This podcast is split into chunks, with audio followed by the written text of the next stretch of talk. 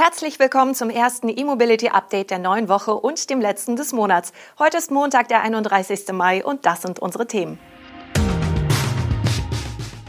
Hyundai reduziert Verbrennerbaureihen, Audi übernimmt Artemis-Entwicklung, VDL präsentiert neuen Elektrobus, Rivian verschiebt erste Auslieferungen und der Bund fördert Mobilitätsprojekte mit Wasserstoff. Los geht's! Die Hyundai Motor Group will mit ihren Marken Hyundai, Kia und Genesis angeblich die Anzahl der Verbrennermodelle in ihrer Produktpalette reduzieren. Dadurch sollen Ressourcen für Investitionen in Elektroautos frei werden. Einem Reuters-Bericht zufolge steht rund die Hälfte der Modelle zur Disposition. Konkret soll die Anzahl der Verbrennermodelle halbiert werden. Die Strategie sei im März vom Top-Management genehmigt worden und soll innerhalb der nächsten sechs Monate finalisiert werden. Es sei ein wichtiger Schritt, der in erster Linie die Freigabe von F&E-Ressourcen ermöglicht, um sich auf den Rest zu konzentrieren. Elektromotoren, Batterien, Brennstoffzellen wird eine Quelle zitiert. Weiter heißt es, dass der Konzern die Entwicklung neuer Antriebsstränge für Autos mit Verbrennungsmotoren bereits eingestellt habe. Einige Punkte gehen aus den Insider-Informationen allerdings nicht hervor. Zum Beispiel, in welchem Zeitraum die Schrumpfkur der Verbrennerpalette geplant ist. Auf Anfrage von Reuters bestätigte der Konzern die angeblichen Pläne übrigens nicht. Die Hyundai Motor Group gab aber an, dass man die Einführung elektrifizierter Fahrzeuge beschleunigen wolle. Der Autobauer hatte erst kürzlich bestätigt, dass nach dem Hyundai Ioniq 5 im kommenden Jahr die E-Limousine Ioniq 6 folgen soll. Und 2024 rollt ein größeres E-SUV namens Ioniq 7 heran. Die bisher eigenständige Artemis GmbH gibt die Fahrzeugentwicklung des gleichnamigen und autonom fahrenden Elektroautos an Audi ab. Die Softwareentwicklung übernimmt die VW-Tochter Cariat. Das hat Audi nun offiziell bestätigt. Erste Hinweise dafür, dass das Prestige-Projekt neu aufgesetzt wird, waren bereits im Februar durchgesickert. Im Manager-Magazin hieß es, der Autohersteller habe realisiert, dass Einzelmodelle gegen Tesla nicht ausreichen würden. Im Volkswagen-Konzern wurde stattdessen eine groß angelegte Plattformstrategie gefahren. Das Artemis-Projekt verliert damit nun endgültig seine Autonomie. Die entsprechende GmbH rückt in diesem Zuge enger an die Entwicklungsabteilung von Audi heran und soll zum Kompetenzzentrum für schnelle und moderne Entwicklungsprozesse werden. In diesem Zuge gibt es auch einen Wechsel an der Spitze der Firma. Das Artemis-Fahrzeug soll nun unter dem Projektnamen Landjet unter der Führung von Audi-Ingenieuren zu Serienreifen gebracht werden.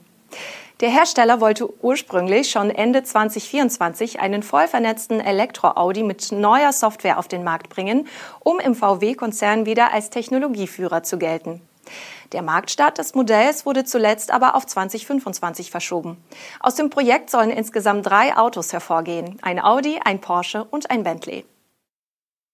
Der niederländische Bushersteller VDL präsentiert die neue Generation seines Linienbusses Citea. Die Baureihe wird es ab sofort ausschließlich als Elektrofahrzeug geben. Der Dieselantrieb hat im Stadtbus offenbar endgültig ausgedient. Der neue Citea wird in vier Längen gebaut, wobei laut VDL alle Fahrzeuge einen Aktionsradius von 500 bis 600 Kilometern haben sollen. Viele Merkmale der neuen Elektrobus-Generation hat VDL schon im Vorfeld genannt. So wird der Akku künftig im Boden untergebracht, was die Zahl der Sitzplätze erhöht. Da in der Mitteilung des Herstellers von Standardbatteriepaket die Rede ist, dürfen zusätzliche Batterien möglicherweise aber an einer anderen Stelle im Bus verbaut werden. Auch der Einsatz einer selbstentwickelten Verbundseitenwand aus einem Stück war bereits bekannt geworden. Neu ist die Angabe zur Batteriekapazität. In der kleinsten Variante wird der kommende CTA auf bis zu 490 Kilowattstunden kommen. Für die anderen Längenvarianten macht VDL noch keine Angaben. Fakten zum Antriebsstrang und der Ladetechnologie der E-Busse nennen die Niederländer noch nicht. Im Vergleich zu Dieselbussen soll die Fahrgastanzahl in den neuen CTA-Modellen übrigens größer ausfallen und die Total Cost of Ownership bei den meisten Betriebsbedingungen geringer. Die Fertigung erfolgt in den VDL-Werken in Holland und Belgien. Das unter anderem von Amazon und Ford unterstützte Elektroauto-Startup Rivian hat den Start der Auslieferungen für die Launch-Edition seines Pickups verschoben, von Juni auf Juli. Zuvor gab es bereits entsprechende Diskussionen im Rivian Owners Forum. Die leichte Verzögerung wurde jetzt vom Unternehmen selbst bestätigt. Dabei geht es aber bisher nur um die Auslieferungen des Pickups R1T. Eine Begründung für die Verschiebung auf Juli nennt Rivian dabei nicht. Ob auch das SUV R1S, das voraussichtlich ab August ausgeliefert werden soll, einige Wochen später kommen wird, ist offen.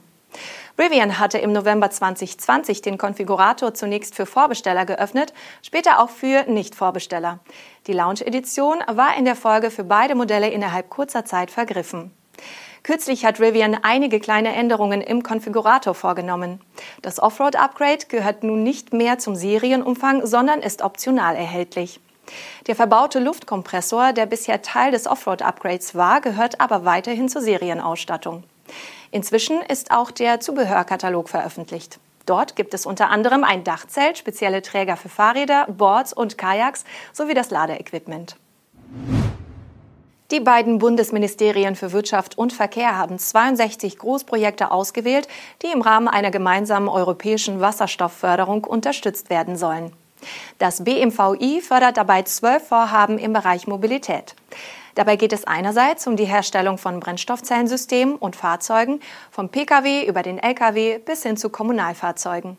Andererseits soll eine bundesweite und grenzüberschreitend vernetzte Wasserstoffbetankungsinfrastruktur entstehen. Offenbar wurde der Tankstellenbetreiber H2 Mobility ausgewählt, um auch Wasserstofftankstellen für Lkw aufzubauen. Die Förderung geht aber über die Straße hinaus. Mit einem Hamburger Verbundprojekt werden die Luftfahrt und der maritime Bereich gefördert, von Brennstoffzellenfahrzeugen für die Hafenlogistik oder Schubbooten im Hamburger Hafen bis hin zu Wasserstofffahrzeugen für die Intralogistik bei Airbus. Das war unser letztes E-Mobility Update im Wonnemonat Mai. Wir wünschen Ihnen einen guten Start in die neue Woche und melden uns am morgigen Dienstag zurück.